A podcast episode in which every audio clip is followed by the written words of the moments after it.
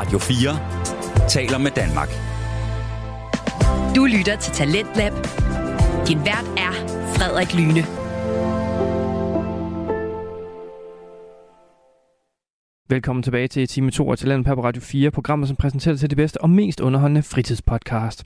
Vi hørte sidste time fritidspodcasten Økonomi i øjehøjde med Frederik Bager, som talte med Jonas Gielfeldt, som er analytiker fra Oxfam Danmark om ulighed i det danske samfund.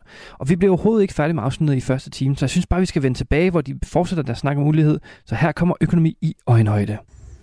Øh, det vil være hans argumentation. Øh, jeg, jeg vil sige det sådan, hvis man tager indkomstskatterne, øh, at det er klart, der er et trade-off imellem, øh, hvad kan man sige, folks lyst til at arbejde og en meget, meget høj skat på arbejdsindkomst. Øh, og derfor vil mit synspunkt være, at jeg synes som udgangspunkt, at man skal kigge.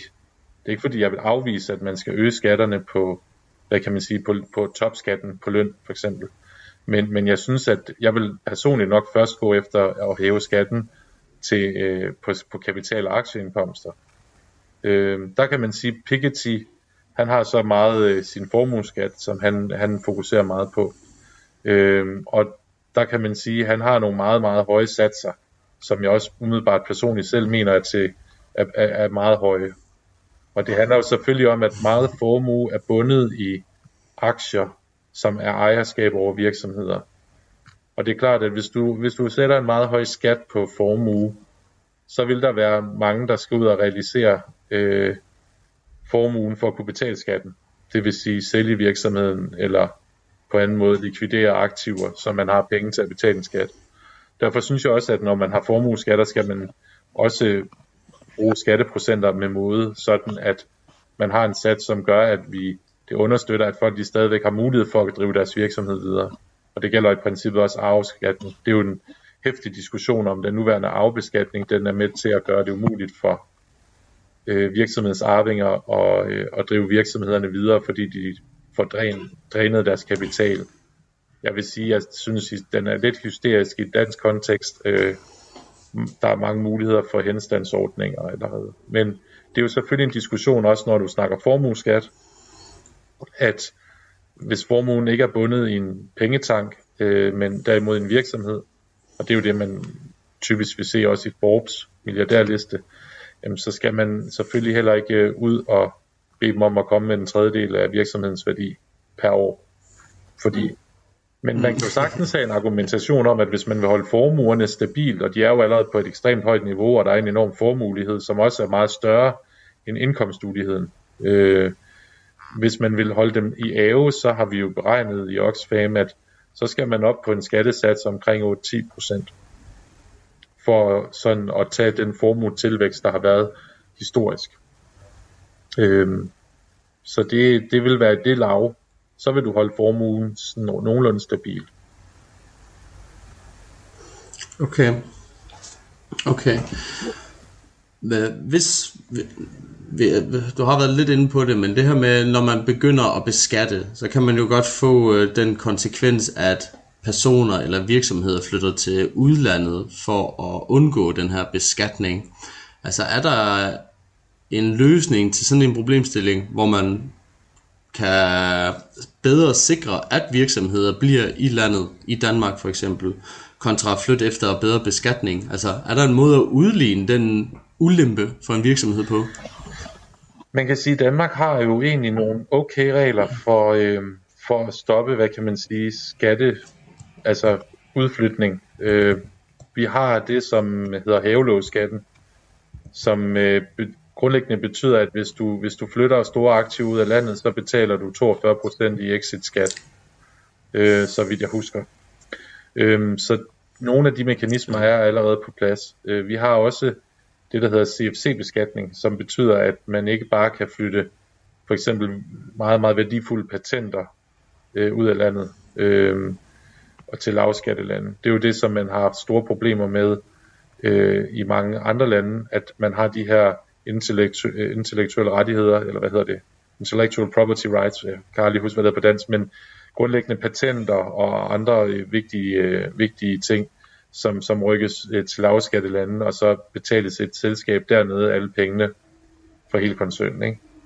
Så man kan sige, øh, der, er, der, der har Danmark nogle relativt øh, skarpe regler, øh, som er med til at forsvare vores, vores skatteproveny.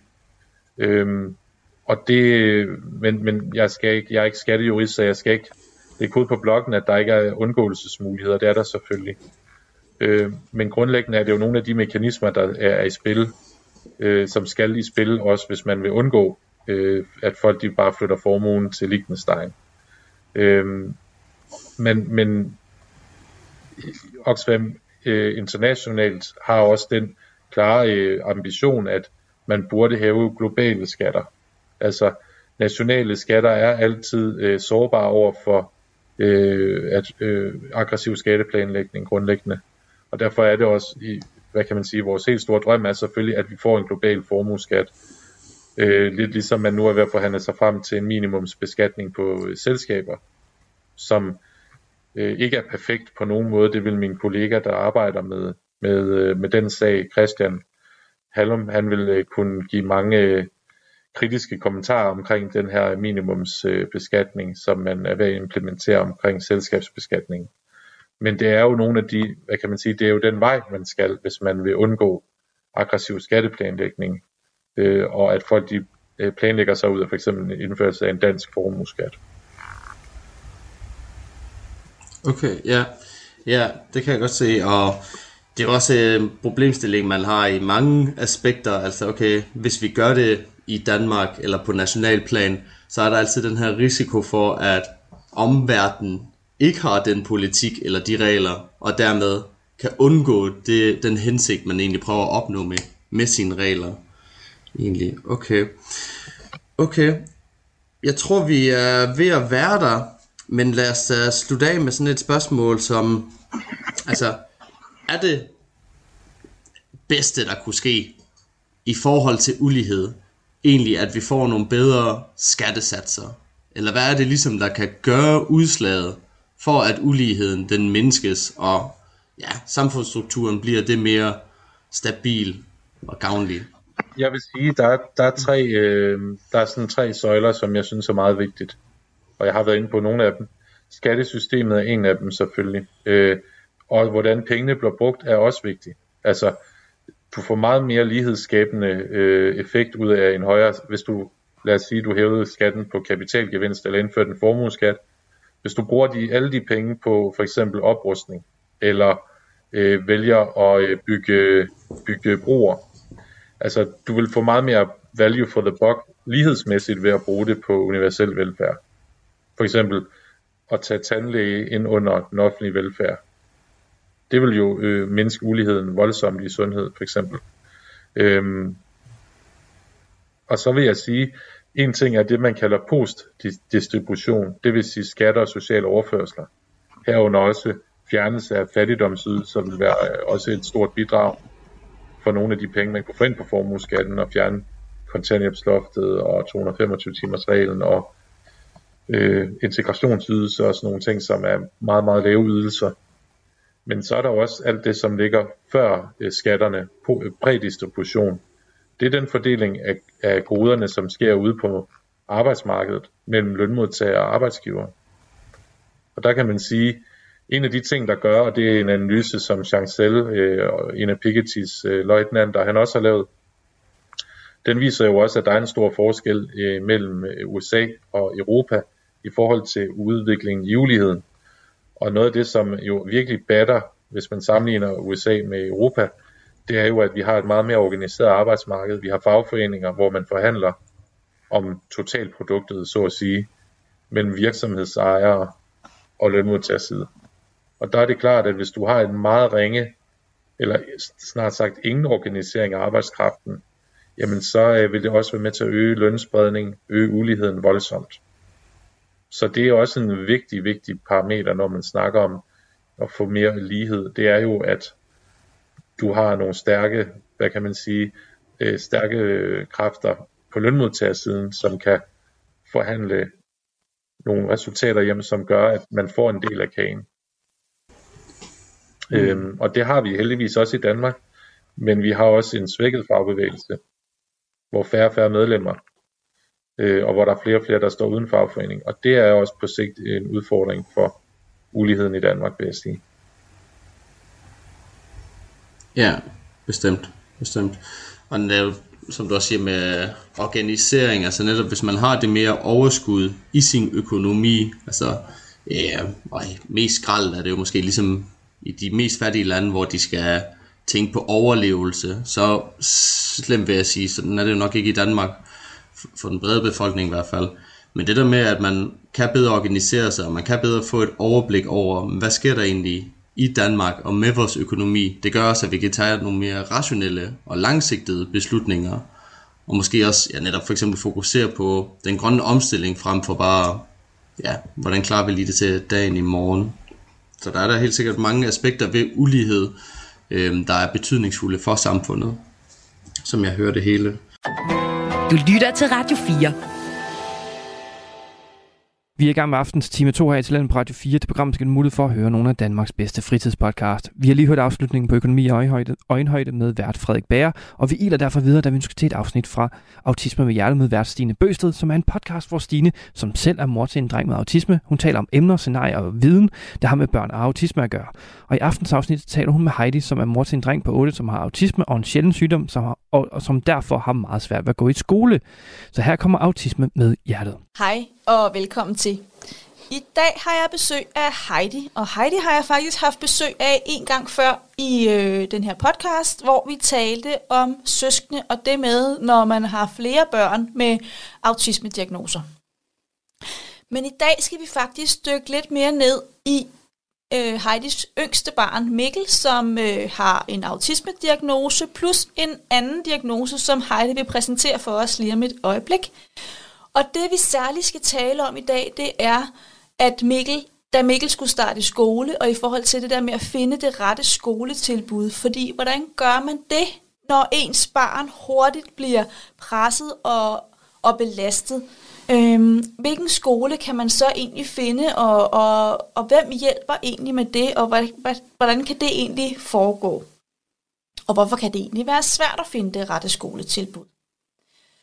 Så velkommen til, Heidi. Tak skal du have. Du er jo med igen i dag i forhold til at tale om Mikkel. Vil du lige sige et par ord i forhold til, hvem er du? Som, hvem er I som familie? Jamen, øh, jeg hedder Heidi, og jeg er 43 år, og jeg bor i Hvidovre, og så er jeg mor til fire børn. Øh, Frederikke, og Filippa, og Mathilde og Mikkel, som det så skal handle om i dag, og så er jeg gift med Michael. Mm. Og vi to har jo ikke mødt hinanden før, andet end når vi sidder herovre for hinanden i dag.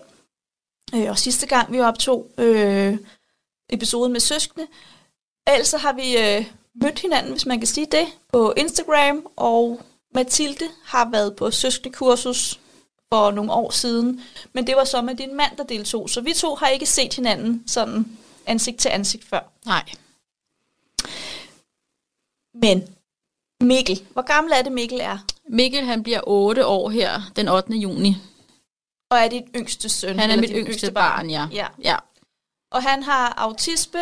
Ja, det har han. Og så har han en meget sjælden sygdom, som er en... Øh, det er en stofskiftesygdom. Øh, den hedder øh, et ret svært ord. Den hedder øh, lahosterose ceolose, og det er en sygdom, hvor han mangler det enzym i sin lever, som nedbryder kolesterol.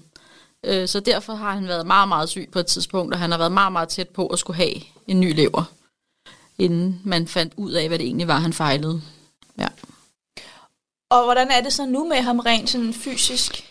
Øhm, jamen altså, han har siden øh, efteråret 2019, hvor man fandt hans diagnose, været i medicinsk behandling, og efter det så øh, er der sådan set styr på den sygdom sådan for nu, men man ved jo ikke, hvad fremtiden bringer, fordi Mikkel er den eneste i Danmark med sygdommen, og der findes kun seks tilfælde i verden. Øh, og det er ikke en sygdom, man forsker super meget i, fordi det gør man ikke i de her sjældne sygdomme, hvor der er så få tilfælde, fordi det, det, det bruger man ikke penge på, for at sige det helt kort. Ja. Så ja. Og har det nogen indvirkning på jeres hverdag, at han har den her sygdom? Øh, Hvis altså, vi skal autisme-diagnosen væk, jeg ved godt, man kan jo ikke... Nej, men altså, altså, det har den indvirkning, at vi jo er øh, faste gæster på Rigshospitalet til kontroller, og så er øh, han jo øh, anderledes end andre børn, fordi han er meget lille. Øh, han har hypermobilitetssyndrom også, som er en del af sygdommen. Og øh, han har... Øh, han har også mental retardering, som man egentlig ikke rigtig ved, har, om har noget med autismedelen at gøre, eller om det er noget med sygdom at gøre, fordi den sygdom, han har, har gjort, at kolesterol er blevet ophobet i hans krop, og det betyder også, at det er blevet ophobet i hjernen, så det kan også være derfor, at han har den her mental retarderingsdiagnose. Øh, ja, så, men, men det, det fylder jo, fordi at man tænker jo på, nogle gange så tænker jeg på at vide, hvad der sker fremadrettet, ikke? Altså, ja, lige nu er det ikke alvorligt, nej. Så rent kognitivt, er han så som en 8-årig Heidi, eller hvordan er det? Nej, det er han ikke. Nej. Altså, det er han ikke. Han er overhovedet ikke som en 8-årig. Altså, sådan, altså det er sådan lidt svært, det, det er sådan lidt svært at sådan lige helt præcis sige, hvordan er han egentlig? Fordi på nogle områder er han som en 8-årig, og på nogle områder er han som en 3-årig. Øh, for eksempel så hans sprog er jo fuldt ud udviklet. Men, men de ting, en 8-årig gør, det, det gør Mikkel ikke. Og Mikkel er heller ikke renlig endnu. Øh, og ja, altså der, det, han er... Nej, det er han ikke. Han er langt fra som en 8-årig. Ja. Og så har han autisme Ja. også. Hvad blev fundet først? Øh, det gjorde, altså, Mikkel, øh, altså allerede da Mikkel blev født, vidste jeg, der var noget galt. Øh, fordi han var slet ikke som mine andre børn. Øh, og hvad hedder det, sundhedsplejersken blev hele tiden ved med at sige, at det er også, fordi han er en dreng, og han er bare langsom og sådan noget. Jeg havde sådan, altså, det, det tænker jeg ikke. Han kunne ingenting. Øh, han, altså for det første, så havde, havde han to sammenvoksede tær på hver fod.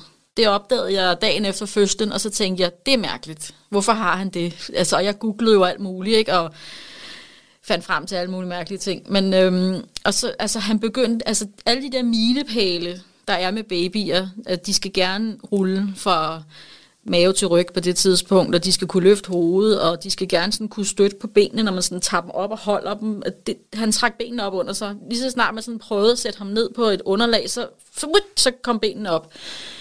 Øh, han, var, han var tit og ofte sådan utilpas, altså sådan øh, forkvalmet, også da han var baby. Altså han, han gylpede meget, men det var ikke sådan, gylp, det var mere som om han kastede op, også da han bare fik mælk. Og han, Øh, han var bare meget lille, og da han så var øh, i vuggestuen, kunne jeg også godt se, at han ikke ud. Han kunne ikke sidde, altså han kunne ikke sidde selv. Da han var 10 måneder, kunne han ikke sidde. Han kunne ikke sidde med ret ryg. Han sådan væltede rundt, og han var jo utrolig blød i alle sine led, og da han så var halvandet år, der øh, kløede han sig simpelthen så meget på sin krop, og hans afføring var vildt mærkelig at se på. Det var sådan nærmest beigefarvet. Så vi tog til lægen, og der blev taget nogle blodprøver. Jeg troede faktisk, han havde glutenallergi. Øh, fordi det tænkte jeg, det må være det, fordi det har jeg googlet, at så kan man få sådan en afføring. Ja. Så havde han nogle levertal, der var sindssygt forhøjet. Det var fuldstændig, altså det var helt, det var sådan noget med, at et, et, af, et af tallene var, var 40 gange højere, end hvad det måtte være. Øh, så han blev jo indlagt på Hvidovre, og de undersøgte ham, og kunne ikke rigtig komme frem til noget. Altså, de undersøgte ham kun sådan, vil lige mærke lidt på ham. Han blev ikke scannet eller noget som helst. Og så øh, tog de nogle flere blodprøver, og i de blodprøver kunne man så se, at han havde monoklose. Altså kyssesyge. Og så sagde de, aha, så er det derfor. Men han var altså kun halvandet. Og jeg havde sådan, kyssesyge, det kan meget vel være, at han har den her Epstein-Barr-virus, men det virker godt nok mærkeligt. Men det var så derfor, han havde høje levertal, sagde de. Øh, så vi blev afsluttet efter et par måneder, hvor de sådan, synes de faldt levertallene. Det gjorde de ikke rigtigt, men de afsluttede os. Og så hen over sommeren, det var så i 2017, der blev han sådan rigtig dårlig igen, og han, han kløede sig simpelthen så meget, så han, altså, han var blodig på hele sin krop. Altså alle steder, hvor han kunne komme til at klø, der blødte han. Og så øh, gik vi til lægen igen, blev taget nye blodprøver, og så var lever, altså, de var helt stukket af. Altså det var fuldstændig, øh, vores læge hun var helt i chok. Og henvendte sig igen til Hvidovre, de ville ikke have noget med det at gøre. Så han røg på Rigshospitalet, og jeg tror inden for 14 dage, så var vi inde i en, en eller anden proces, hvor han blev indlagt, og så skulle han have lavet en leverbiopsi, meget voldsomt faktisk, øh, hvor man så inde i leveren kunne se, at gallegangene i hans lever, de var fuldstændig lukket til. Og det var så derfor, at han kløede sig, fordi så prøver gallen at komme ud gennem kroppen. Og øh, så fik han noget medicin dengang. Man kunne ikke rigtig stille en diagnose, fordi hele hans sygdomsbillede, det kunne de ikke helt få til at stemme overens med nogen diagnoser. Så de gav ham sådan en midlertidig diagnose på en leversygdom. Og ud fra det fik han så noget medicin, som skulle få gallen til at løbe hurtigere gennem leveren. Og det hjalp lidt. Det hjalp i hvert fald på hans kløe, og det hjalp på, at levertallene faldt en my, men slet ikke noget, hvor de var tilfredse. Og så, øh, hvad hedder det, øh, så gik tiden jo, og vi rendte jo til kontroller en gang om måneden, eller blodprøver, og lægerne sådan, de, de, de, vi, vi kan ikke, altså de, vi bliver nødt til at lede mere bredt. Så Mikkel blev undersøgt, gentestet, de kunne ikke finde noget i hans gener. Og så øh, i mellemtiden begyndte han jo at, at vise de her tegn på autisme. Øhm, og det sagde... Og hvor gammel var han der? Jamen, der var han så... Øh, hvad var han der? Der har han nok været omkring to, et, tre år, tror jeg. Så gik han i vuggestue? Ja, det eller? gjorde han. Ja. Ja, og der var vuggestuen nemlig også sådan ind over det. Altså, jeg kunne jo fortælle meget mere, men jeg prøver at gøre det sådan lidt kort, ikke? Men det skal ligesom med det her, synes jeg. Øhm, og lægerne var sådan, vi, vi vil prøve at finde og, øh, ud af, om han fejler noget, hvor alle de her ting kan pege hen imod det der med hans hypermobilitet, det med leveren, det med autist med trækkene og sådan noget. Altså en diagnose Ja. eller sådan? Ja. Lidt, lidt de efter? Det ledte de efter, ja. men de kunne ikke finde det hos ham. Han, altså fordi, det havde de, de altså vi, ved, vi vidste i hvert fald på det tidspunkt, hvad Mikkel han ikke fejlede, fordi der var han undersøgt for alt, hvad man overhovedet kan fejle som barn. Øhm, Så og de- hvilke autismetræk ha- havde Jamen, det var det der med, at, og, øhm, altså når han var i vuggestue, så sad han i et hjørne med et tæppe over hovedet og kiggede ind i væggen. Øh, han sad meget sådan med hænderne og sådan det der vinke noget, og han havde ikke rigtig noget sprog på det tidspunkt, og han var meget sensitiv over for alting. Altså, jeg blev ringet hjem med tid og utid for mit arbejde på det tidspunkt, for at hente ham, fordi han kunne ikke være der. Øhm, så i sommeren 2019, nu er vi helt fremme i 19, går lidt stærkt, der, øh, der havde han faktisk fået sin autisme-diagnose. For den fik han i august måned 19. I juni måned 19, der for mig og Michael taget blodprøver. Og det er jo sådan en af de der gensekvenseringer, eller hvad det, er, det hedder, hvor det kan tage 100 år at forsvare. Øh, så, vi- og jeg, jeg tror egentlig, jeg glemte det lidt. Så i efteråret 2019, så ringer de fra Rigshospitalet en aften klokken halv seks, og jeg var sådan helt, åh, oh, jeg kan slet ikke klare, når det er, de ringer på det tidspunkt. Det er mega ubehageligt, ikke? Og så siger lægen, ja, vi har fundet ud af, hvad Mikkel fejler. Og så tror jeg, på, så, på et splitsekund fik jeg bare en puls på 200. Og så siger hun, ja. Og han er så den eneste i i Danmark med Ej, sygdommen. Og så, og så kender det, jeg, og jeg var faktisk til dans med Mathilde, og jeg stod der og tænkte, øh, okay, siger jeg så. Ja, men øh, hun kunne så ikke huske, hvad den hed, fordi det var vores leverlæge, der ringede, og vi skulle jo tilknytte Center for Sjældne Sygdomme i forbindelse med den her sygdom. Men vi blev jo så indkaldt til samtale, og så... Altså, det var et kæmpe chok. Det kan jeg så godt sige med det samme. Men, men så siger lægen så med det samme, "Eh, fantastisk dygtig læge. Jeg, er virkelig, jeg priser mig lykkelig for, at Mikkel har lige præcis den her læge på Rigshospitalet, fordi han er professor i stofskiftesygdom, og han er, han er virkelig god. Han skulle have simvastatin, som er jo kolesterolsænkende medicin, fordi det var ligesom det, man vidste kunne hjælpe på denne sygdom, selvom man egentlig ikke havde så meget forskning. Så det startede han i. I november måned 19, en måned efter, fik han taget blodprøver. Der var hans levertal normale. For første gang nogensinde. Helt ned i normalområdet. Og det er jo så ved at være nogle år siden nu. Og når Mikkel han får øh, scannet lever en gang om året, og får taget blodprøver flere gange om året, så er hans lever nu som umiddelbart en normal lever. Der er arvæv i leveren, fordi det går ikke væk, men det har bredt sig ud på, på større om, eller det er sådan, fordi at hans lever er jo vokset, så i stedet for at ligge i en klump, så ligger det i sådan nogle små klumper rundt omkring. Øh, men hans lever, den, den virker som en lever skal nu. Ja, det gør den. Ja.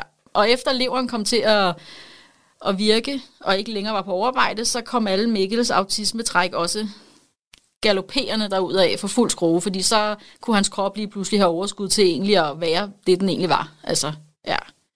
Ja, hvor inden han fik denne her diagnose, inden han fik medicinen, så var det ligesom, så blev det skjult, altså autisme-tegnene, eller ja. Ja, altså alt det der med, med, med nedsmeltninger og, og øh, den rigide adfærd og alle de her ting her, de var skjulte. Han havde stadigvæk særinteresse for støvsuger, og han var også stadigvæk ekstrem øh, socialt dårlig og, og de der ting der, men, men der kom nogle helt andre ting frem, da det var, at hans krop lige pludselig kom i trivsel. Det, det er 100% sikkert, ja. Og hvor gammel er han der?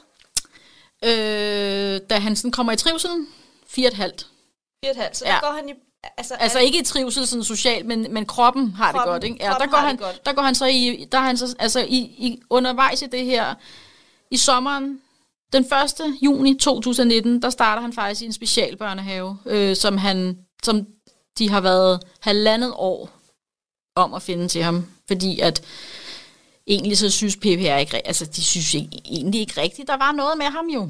Nej, det var bare, ja, Så hvorfor kommer han så i øh, specialbørnehave? jamen det Altså, gjorde jeg han. ventede længe på den, kan jeg høre. Men... Ja, det gjorde han, fordi at vi blev ved med at insistere, og vuggestuen i den grad presset på. Altså ledelsen nede i den børnehave, skråstreg vuggestue, han var i, de var helt sikre på, at der var noget galt. Øh, Så de blev ved med at presse på. Øh, Og de lod ham faktisk gå et år ekstra i vuggestuegruppen. Så han gik i vuggestue til han var fire. Ja. Ja. Ja. Og Det siger jo også noget om, altså, hvor, hvor, også hvor presset han har været, ja. øh, siden man siger, du har godt af at blive hernede, Ja.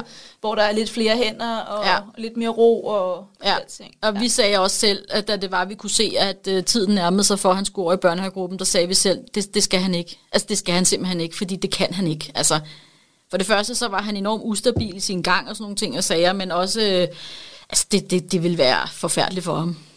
Og rent fysisk var han også lille Ja, på det tidspunkt ja også. jamen, det er, jo, det, er- han er bare fysisk lille, ja. Ja. altså, og især dengang, fordi at øh, der, øh, altså, indtil medicinen sådan rigtig begyndte at virke, så voksede han jo slet ikke ordentligt, øh, så, og nu er han jo mega meget bagud på alle parametre, på både vægt og højde, ikke? Så ja, Ja. Men så fik I en plads i en ja specialbørnehave. det gjorde vi. Og så gik han der. Så gik han der, ja. Det gjorde han jo så i tre år, fordi han også blev skoleudsat et år. Fordi at man godt kunne se, at han var nok ikke lige helt klar til at komme i skole, der da han blev seks år. Så Og Ja. ja. det var sådan rent følelsesmæssigt, han ikke var klar til at komme i skole. Nej, det var på alle. Det var Ja, alle. det var det. Altså, han, det, det, han var simpelthen bare ikke... Altså, han var, han var slet ikke der. Øh, det, det, det, det, det er jeg faktisk også lidt i tvivl om, han egentlig overhovedet er der nu. Altså, fordi han... Altså, sådan rent mentalt og socialt, altså, det, det er virkelig svært. Meget svært. Og var det fordi, at, at man tænkte, jeg har gået lidt på opdagelse det her, Heidi, fordi at jeg ved fra min egen kommune af, så skoleudsætter vi ikke børn. Nej. Øhm, med mindre, altså, Jamen, jeg ved godt, hvorfor de skulle... Altså, vi skulle ikke tikke og bede om, at Mikkel blev skoleudsat, fordi de anede ikke, hvad de skulle stille op med ham. Og det ved de stadig ikke. nej, fordi det, hvis, hvis man ved, at barnet alligevel skal på en eller anden form for anden slags skole, så skoleudsætter man ikke børn, øh, med mindre man selvfølgelig kan se, det vil bare give super god mening. Du får lidt år til, så vokser du så rent følelsesmæssigt, så, så, så kan vi se, at så kan du meget mere. Men, men det er ikke den fornemmelse, jeg sidder med, at, at hvis vi lige giver ham et år til i børnehave, så er den der. Nej, det var jo min fornemmelse. Men det er jo fordi, man ikke for, man, man, man kommunikerer jo ikke ordentligt, vel? Med PPR. De fortæller jo ikke tingene, som de er. Jeg ved nu den dag i dag, at grunden til, at de valgte at sige, at han skal skoleudsættes, det er fordi, de vidste ikke, hvad de skulle gøre. De anede ikke, hvor de skulle sende ham hen. Og jeg troede, at vi skoleudsat, fordi så kunne han lige blive rustet lidt bedre, et år mere i børnehaven, og så videre. Det var ligesom der, vi var som forældre, ikke? Ja. Så de sagde ikke, at ja, det kunne godt være, at der kunne ske noget, at han blev, blev, blev mere klar til skole, men, men lad os få et år til, så vi kan bære ekstra undersøgende på, hvad er godt for ham. Nej, det var, ikke, det var ikke det, vi fik at vide. Nej. Det var det ikke. Det, det er 100% sikkert. Mm. Så han får et år til i børnehave, og sker der noget det år? Altså måske ikke så meget med Mikkel, men, men sker der sådan noget? Det er fordi, jeg kunne godt tænke mig at tale Altså, øh, nej, altså jo, det er sådan, altså jeg vil jo ønske, at jeg havde vidst, hvad, hvad, hvad, hvad det her det egentlig indebar. Fordi at da han så får det her år mere i børnehave, så er vi jo faktisk allerede der, hvor han skal visiteres til skole. Og der står det jo ret klart, at han skal jo i hvert fald ikke på distriktsskolen. Øh, og jeg er jo så dum og naiv, og det tror jeg både mig og Michael er, så vi tænker, vi får sådan et katalog af skoler, vi kan vælge. Jamen, det gør ikke noget, det havde. Og derfor så er jeg faktisk ret glad for at kunne fortælle det her, fordi jeg håber vidderligt, at det kan hjælpe andre i denne situation. Jeg tænkte, at vi får nogle valgmuligheder, og så kan vi lige selv bestemme, hvor Mikkel skal hen. Og der blev jeg klogere. Øh, fordi det er i hvert fald ikke sådan, det foregår. Øh, han blev jo visiteret til specialtilbud, og så... Og hvor er øh, vi henne på skoleår eller i Jamen, vi er, øh, vi er i... Øh, hvornår er vi? Vi er i december måned. Og så skal han starte i august. Ja, Ja. der vi, de visiterer i Hvidovre Kommune i december måned, og så sender de jo ud til de skoler, de tænker, han skal på, og de melder jo så tilbage i slut marts, at de har ikke plads. Og så står vi der. Og det var det første chok. Fordi jeg havde en helt klar idé om, hvilken skole han skulle på, og de sagde med det samme, ham kan vi ikke tage, fordi vi har simpelthen ikke plads. Nå, okay. Og så kom der afslag for nummer to skole, de sender ud til tre skoler, og så kom der afslag for nummer tre skole. Og så stoppede den ligesom der. Så havde jeg det sådan, hvad gør vi så? Og så havde, var PPR sådan, jamen I er velkommen til selv at kigge efter noget. Hvor jeg sådan tænkte, nå okay. Øh, nå, øh, så jeg gik jo i gang med den helt store research øh, i diverse grupper på Facebook øh, og spørger sådan ind til, du ved, øh, hvad, hvilke skoler findes der egentlig? Og hvad skal man egentlig google efter, når man skal finde en skole? Fordi hvis man bare skriver skole for autisme, så kommer der jo alt muligt op, men det skal jo være specialskoler. Og jeg fandt så frem til temmelig mange. Altså jeg vil sige, vi har ret mange her i Københavnsområdet. Øh, Så du har faktisk lavet kataloget. ja, det har jeg faktisk. Fedt, jeg har faktisk lavet det, kataloget. Kan, Det er jo det, der kan være så svært, Ja. ja. fordi du kan ikke bare... Nej. Der er jo ikke et katalog Nej. altså over... Her er samtlige øh, specialskoler i, på Sjælland, Nej. eller i Jylland, eller på Fyn. Øhm, det, det er jo så lidt, hvad man selv finder frem til. Du kan ikke bare... Der er ikke en liste. Der er ikke en Nej. samlet oversigt over. Og jeg tænker også, det er også noget af det, der kan udfordre kommunerne og, og PPR, fordi de har jo heller ikke en samlet liste over skolerne. De har nogen, som de normalt samarbejder med, og som de normalt henviser børn til. Øhm, og nogen, de måske ikke bruger, eller hvad ved jeg, men nogen, de kender. Øhm, men når man så har en som Mikkel, som, som har autisme, men jo også det andet med sig, og, og, og kognitivt jo også skal have noget ekstra støtte, så popper der ikke en skole op.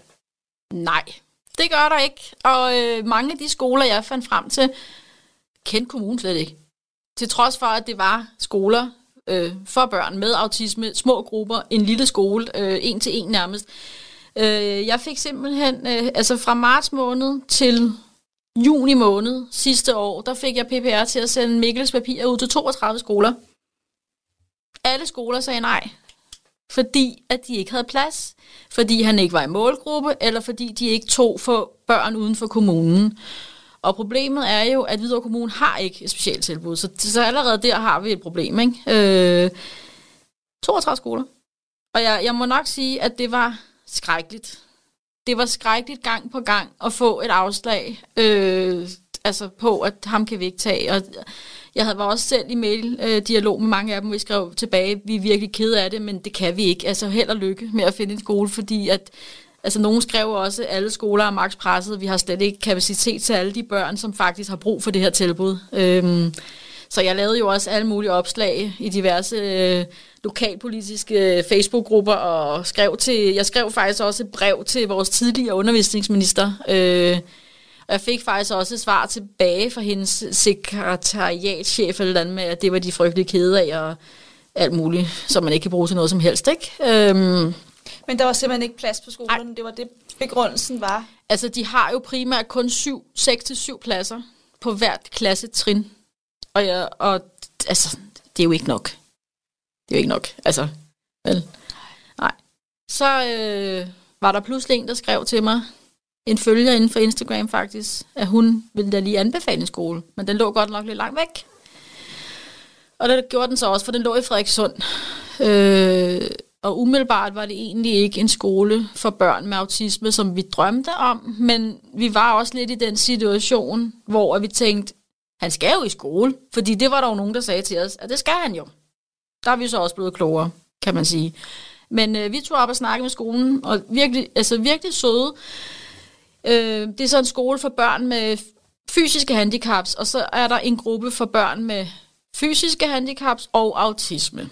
Og øh, Mikkel blev faktisk visiteret til den her skole her, og han startede der faktisk også i august måned, og øhm, det gik ikke super godt med indkøringen. Altså for det første, så tager det en time at køre der til om morgenen, og jeg kørte ham jo selv, og 45 minutter hjem. Og det var jo en kæmpe omvæltning for ham. Øh, de, de første to måneder, der kunne han ingenting andet end at ligge under en dyne, når vi kom hjem. Så begyndte der at gå Og en hvor lang tid var I i skole der? Øh, vi endte op på, at han var der i to timer, øh, mens jeg så ventede. Øh, to timer, tre dage om ugen.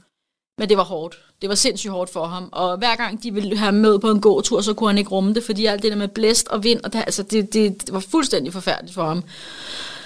Øhm, så skete der, da vi så nærmede os øh, efteråret, så øh, tænkte jeg, kan jeg vide, om vi er der nu, hvor vi faktisk kan sætte enten en, altså sætte en dag mere på, så det bliver mandag, tirsdag, onsdag, torsdag, han kommer. Og kan vide, om vi også er der, hvor vi måske omkring nytår kan gøre sådan, at han bliver hentet derhjemme om morgenen i taxa, og så henter jeg ham efter skole. Øhm, og så øh, sker der det, at han en dag, er, når han er i skole, bliver slået af en anden elev. Og det er jo dybt beklageligt. Og det ved jeg også, at skolen synes. Problemet er bare, at Mikkel kommer sig ikke over den oplevelse. Uanset hvor ihærdigt jeg prøver at få ham i skole, så bliver det sværere og sværere for ham. Han udvikler angst. Han får angstanfald hver gang vi forsøger at gå ud til bilen. Jeg kører alligevel afsted med ham i en time med morgen med en dreng, der sidder og ryster, øh, som har tyntedyne på, som sidder og dimser så meget med sine fingre, så altså, det er udholdeligt at se på. Når vi kører hjem, så græder han hele vejen hjem, fordi han er så overstimuleret. Vi bliver ved med at prøve. Prøver faktisk helt fra oktober måned til starten af marts måned i år at få ham i skole, indtil at vi siger stop. Altså, han har så mange tegn på mistrivsel, så det er forfærdeligt. Jeg ringer til vores egen læge og siger sådan og sådan, øh, vi vil gerne have ham sygemeldt. Og vores egen læge, hun er helt chokeret over, hvor dårligt han egentlig har det, så hun siger med det samme, han skal sygemeldes. Øh, og det var i starten af marts måned, eller i midten af marts måned, tror jeg faktisk måske. Og øh, det er så der, vi er nu. Ja. Ja, og nu ser vi slutningen af april. Ja. Og så har han været hjemme siden Ja. da. Ja. ja. Og hvad, hvad sagde skolen? Øh, øh, hvad, jamen- de må også kunne se, at han fik det dårligere og dårligere, eller hvad? Eller? Jamen nej, men altså skolen vil jo gerne have, at vi bliver ved med at prøve. Øh, og altså, jeg har egentlig ikke noget, jeg har ikke noget dårligt at sige om skolen, fordi jeg tænker egentlig, at det er en god skole. Jeg tænker bare ikke, det er en god skole for en som Mikkel med den profil, han har. Øh, jeg fortryder, at vi bliver ved med at prøve. Det kan lige så godt være ærligt at sige, fordi det har virkelig været dårligt for ham. Øh, jeg skrev en mail til skolen om, at han var sygemeldt og på ubestemt tid og sådan og sådan, og jeg fik et svar tilbage om, at det var de frygtelig kede af at høre. Og de synes, de var enormt ærgerligt, om der var noget, de kunne gøre for os. Og så har jeg ikke hørt mere. Og jeg ved jo ikke, om der var noget, de kunne gøre for os, for jeg har ikke været i den her situation før, så jeg, jeg ved jo ikke, lige præcis der ved jeg ikke, hvad, hvad, hvad de kan gøre for os jo. Altså, men jeg har ikke hørt noget fra skolen siden. Nej. Nej, så nu står I her. Ja. Og jeg tænker, hvis du kunne have gjort det om, hvornår vil du så have trukket stikket? Øh, det havde vi gjort før jul. Øh, og jeg ved også, øh, Michael sagde flere gange, han skal ikke gå i den skole. Og jeg var sådan, vi bliver nødt til at blive ved med at prøve, fordi man føler sig presset. Man føler sig presset af, altså, man føler sig presset af skolen, som det med at sige, vi bliver nødt til lige at prøve, fordi han skal jo også se, at, der, at det ikke sker igen, og han skal jo også have lidt, øh, altså sådan rustes lidt. Jeg, og jeg, bare- hvor jeg bare hele tiden kunne mærke mig selv sådan tænke, han skal, hvad er der, han kan, du kan sgu ikke ruste sådan en som Mikkel på den måde, ved at du bliver ved med at tvinge ham i skole hen til et sted, hvor der er en elev, han er angst for. Altså, de, for, de skærmede den anden elev så meget, de kunne. Problemet var bare, at hver gang Mikkel lige så ham, så blev han helt hvid i hovedet og, og rystede over hele kroppen. Og det er jo ekstremt voldsomt for sådan et lille barn. Altså, Ja. så jeg kunne også bare mærke, at da vi traf beslutningen om, at nu skal han sygemeldes, der var det det rigtige, fordi jeg, jeg kollapsede nærmest fuldstændig, da beslutningen var truffet. Altså, jeg blev simpelthen så ked af det, og jeg, der fik jeg faktisk dårlig samvittighed over at have været blevet ved. Men jeg følte også, at vi var nødt til at blive ved med at prøve, øh, fordi på en eller anden måde, så har man sådan en eller anden forpligtelse, og så kan jeg også sådan sidde og tænke, men har man egentlig det? Fordi når det er et barn som Mikkel, så kan, altså, det værste, man gør, det er jo at presse et barn med autisme. Og det kommer vi aldrig til at gøre igen. Det gør vi ikke. Altså, øh, om vi så skal vente et år på, at det korrekte, eller korrekte skoletilbud bliver fundet, så må vi gøre det. Ja. Du lytter til Talentlab på Radio 4. Vi er i gang med aftens time 2 her til på Radio 4, og vi er lige nu i gang med at høre Autisme med hjertet med Stine Bøsted, som taler med Heidi, som er mor til en dreng med autisme, og som har svært ved at gå i skole. Og vi skal nu høre, hvad Heidi gerne vil have set skolen havde gjort for hende og hendes søn. Så her kommer Autisme med hjertet. Ja, så du har så, så den der usikkerhed i, du har ikke prøvet det her før. Nej. Det kan godt være, du er mor til fire, men du har ikke prøvet at have et barn, som, som har været angst og, og haft skoleværing på den her måde, eller hvert fald været bange for at komme i skolen. Det har du ikke prøvet før. Så hvilke rettigheder har du? Hvilke handlemuligheder har du andet end at prøve at få ham afsted? Og det er jo også, tænker jeg også, det ligger jo også i vores, i hvert fald mange af vores rygsæk, mange af vores kulturer, at det vi er vokset op med, selvfølgelig, altså selvfølgelig skal man jo i skole. Og så må man jo lige gå den ekstra mil, til det kan komme til at lykkes igen. Og måske er det også et spørgsmål om at prøve nok gange, før han finder ud af, at det skal jo nok, altså han skal jo lige lære det øh, at det, det sker jo ikke igen. Øhm, og alligevel har din mavefornemmelse jo fortalt dig, det er ikke godt, det er ikke godt, og din mand siger det jo højt, han siger, han skal ikke gå i den her skole. Jo jo, vi skal bare lige... altså, så hvad, har du, hvad kunne du have ønsket dig, at, at, at skolen måske havde gjort? Jeg kunne ønske mig, at skolen havde sagt, øh, det fungerer ikke det her. Øh, så meget fravær, som han har, og, og at vi var jo helt nede på til sidst, at han kom en dag om ugen i halvanden time. Altså, og der brugte vi jo så også lige halvanden time på at køre derop, og 45 minutter på at køre hjem. Så allerede inden han kom i skolen, var han jo færdig. Der kunne jeg godt have tænkt mig, at skolen måske sagde, vi tænker måske ikke, det her det er helt holdbart. Altså, det, det, det, der, der kunne jeg godt have brug for en voksen. Altså, det må jeg indrømme, som sagde, prøv at høre her, Heidi, det, vi kan godt forstå, at du bliver ved med at prøve, og de har jo også selv, fordi vi har, vi har jo haft møder undervejs da vi første gang nævnte for dem, at vi gerne vil have ham sygemeldt, der var de sådan, nej, nej, nej, nej, det, det er en dårlig idé, fordi så risikerer vi, at han aldrig kommer tilbage igen. Og der kan jeg godt sådan sidde og tænke nu, og hvad så, hvis han ikke kommer tilbage? Altså, det, det gør jo intet godt for ham, det her, overhovedet. Og der brugte vi også som eksempel øh, til skolen, at hvis det var jer, der gik ned med stress, ville I så blive ved med at gå på arbejde? Nej, så ville I blive sygemeldte. Ikke? Og det her, det er et lille barn, som... Altså, det, det, det har sat så dybe spor i ham nu, så hver fredag, når vi kører til ridefysioterapi øh, og kører på motorvejen, så bliver han lige bleg i bilen, når vi når et bestemt øh, sted på motorvejen, fordi så connecter han det med, og oh, lige pludselig så glemmer han, at jeg er på vej i skole, hvor er på vej hen, og så får han nærmest et angstanfald, fordi han, at det har påvirket ham så meget. Altså, det er helt forfærdeligt. Det er det. Ja. Så det, det har sat så dybe spor, og så skal vi jo også bare tænke på, at lige så lang tid det tager at blive belastet, det tager jo mindst lige så lang tid at blive aflastet mm. igen og komme tilbage til trivsel. Øhm, så, så jeg er jo jeg er fuldstændig på, på linje med dig, Heidi, i, jamen skal vi presse tingene igennem? Fordi hvis nu han var blevet, det kan vi, vi kan jo ikke lave det om, Mm-mm. men hvis vi nu havde, hvis han nu havde fået en pause fra skolen øhm, langt før, så kunne det jo faktisk godt være, at han kunne komme tilbage i skole.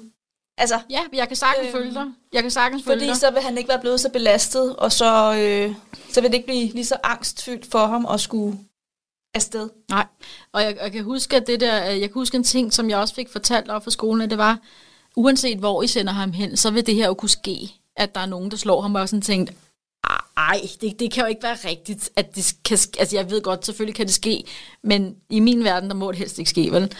Når man har et barn på en skole, man ved måske er lidt udadreagerende, så, så er det ikke så heldigt, vel? Og Mikkel er jo utrolig lille, og ham, den anden dreng, er utrolig stor, så det er bare rigtig ærgerligt, at det sker øh, helt vildt. Altså, jeg er virkelig ærgerlig over det. Øh, men der er jo ikke noget at gøre ved det nu, øh, andet end at nu skal vi finde ud af, hvad der så skal ske med Mikkel, men det, det, nu skal han i hvert fald have en lang pause, hvor han får det godt igen, fordi han har nogle dage, hvor han faktisk har det okay, men der skal godt nok heller ikke meget til at vælge bæret. Altså, øh, så er vi tilbage i, øh, i det samme igen. Ja. ja. Og jeg tænker også, altså ja, sket og sket. Ja. Altså, øh, hvis jeg skal se det udefra, og med, med skolebrillerne mm. på, og sige, men, men det, kan, det kan jo ske igen, Heidi. Ja. Altså, Jamen, det ved jeg godt. men, men, men det er jo også det med, hvad, hvad gør vi så ja. efterfølgende? Ja. Hvordan takler vi det så? Fordi når vi så kan snakke med jer som forældre, øh, hvis jeg sidder i skolestolen, og vi holder møder omkring, åh, oh, det går sgu ikke så godt, vi ser flere og flere tegn.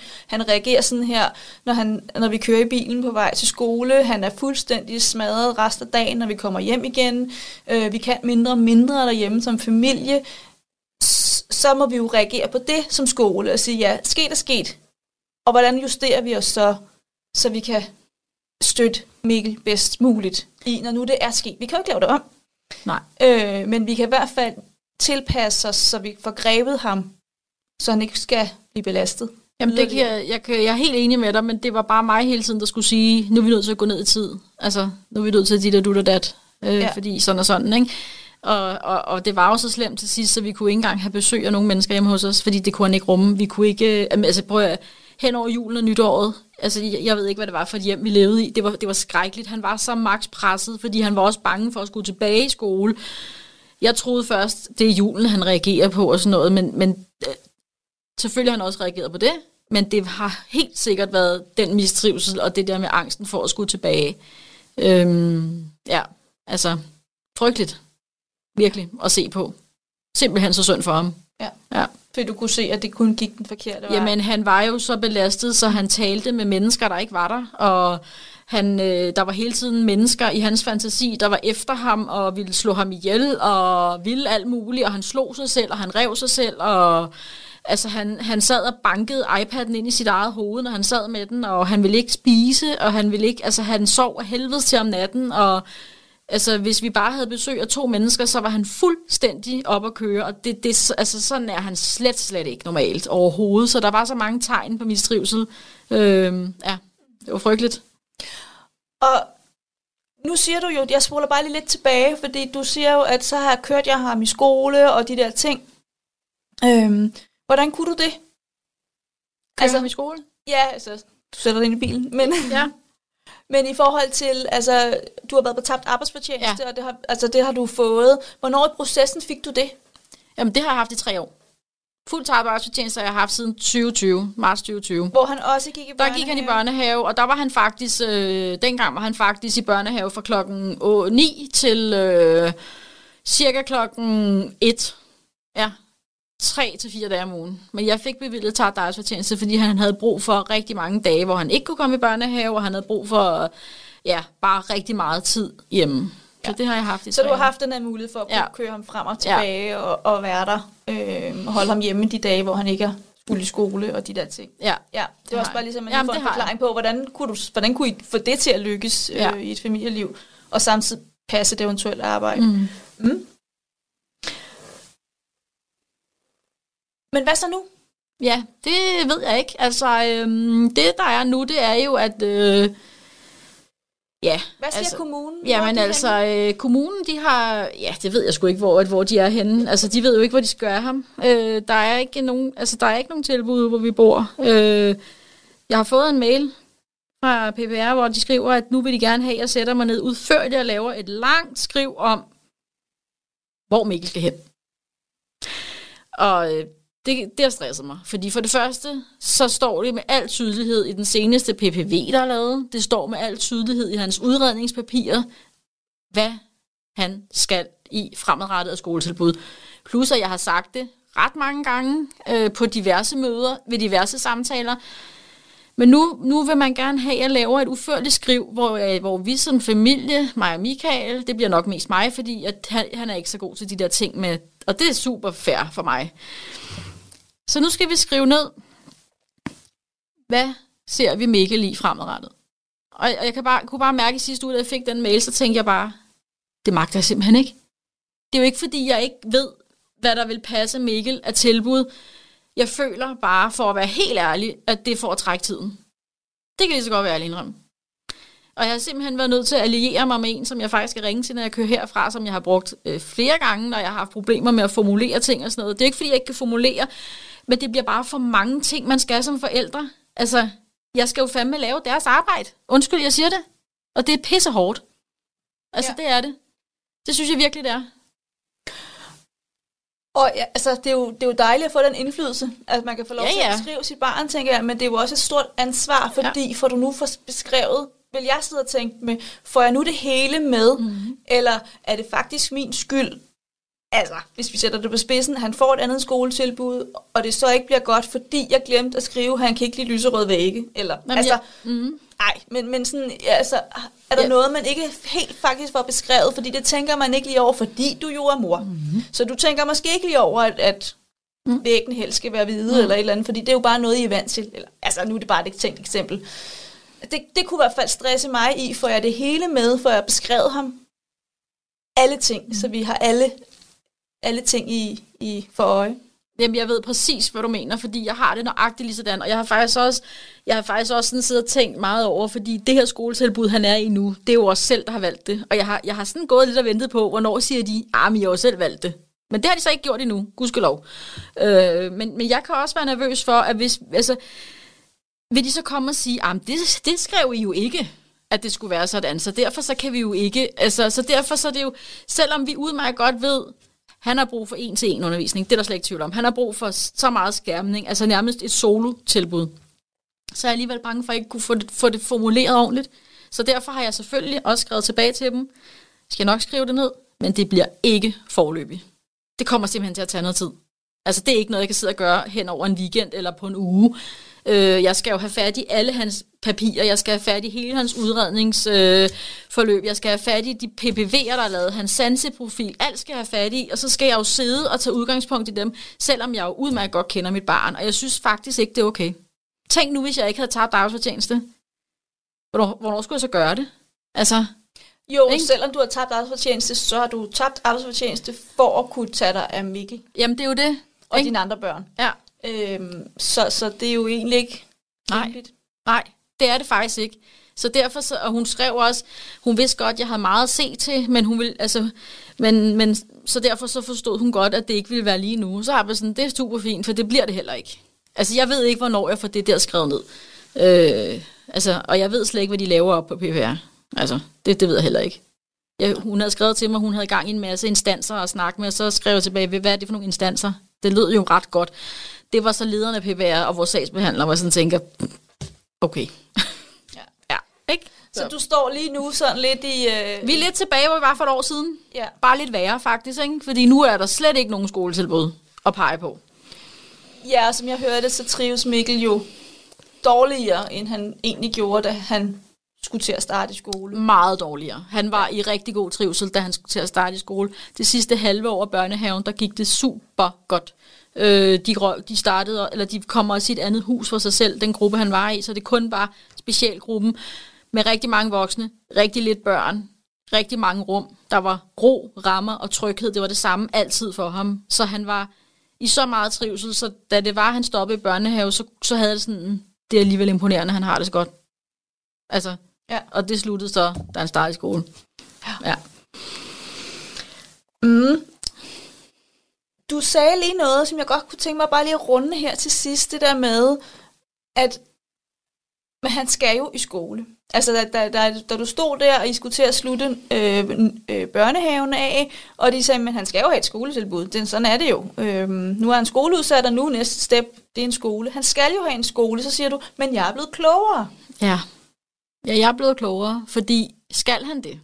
Jeg har jo fundet ud af, at man også kan få undervist sit barn derhjemme. Ikke af mig, for det kan jeg jo ikke, men distriktsskolen kan jo stable et eller andet på benene, så Mikkel kan blive undervist derhjemme, indtil han er klar til at komme i skole, fordi med al tydelighed har han rigtig svært ved de rammer, som skolerne kan tilbyde. Og nu ved jeg godt, at han kun har været på én skole, men jeg tænker ikke, det ændrer sig super meget, for han, fordi han kommer ud et andet sted. Fordi han har det rigtig svært ved nye indtryk. Han har det rigtig svært ved andre der omkring ham, andre børn, andre voksne, nye voksne hele tiden, vikarer, øh, alle de der ting og sager. Han har det rigtig svært ved krav. Øhm, så jeg ved jo også godt nu, at hvis PPR foreslår et tilbud, så kan vi godt sige nej tak.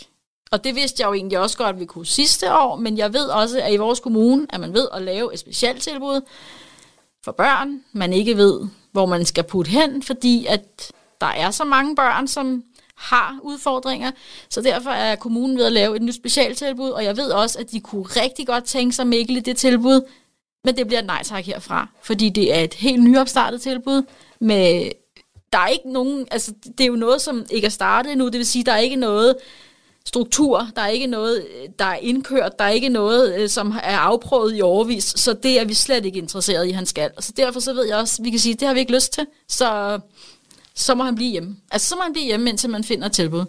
Øhm, ja. Altså, det, jeg vil ønske, at vi havde alle penge i verden, så jeg kunne lade være med at være på tabt arbejdsfortjeneste, så jeg bare selv kunne undervise om.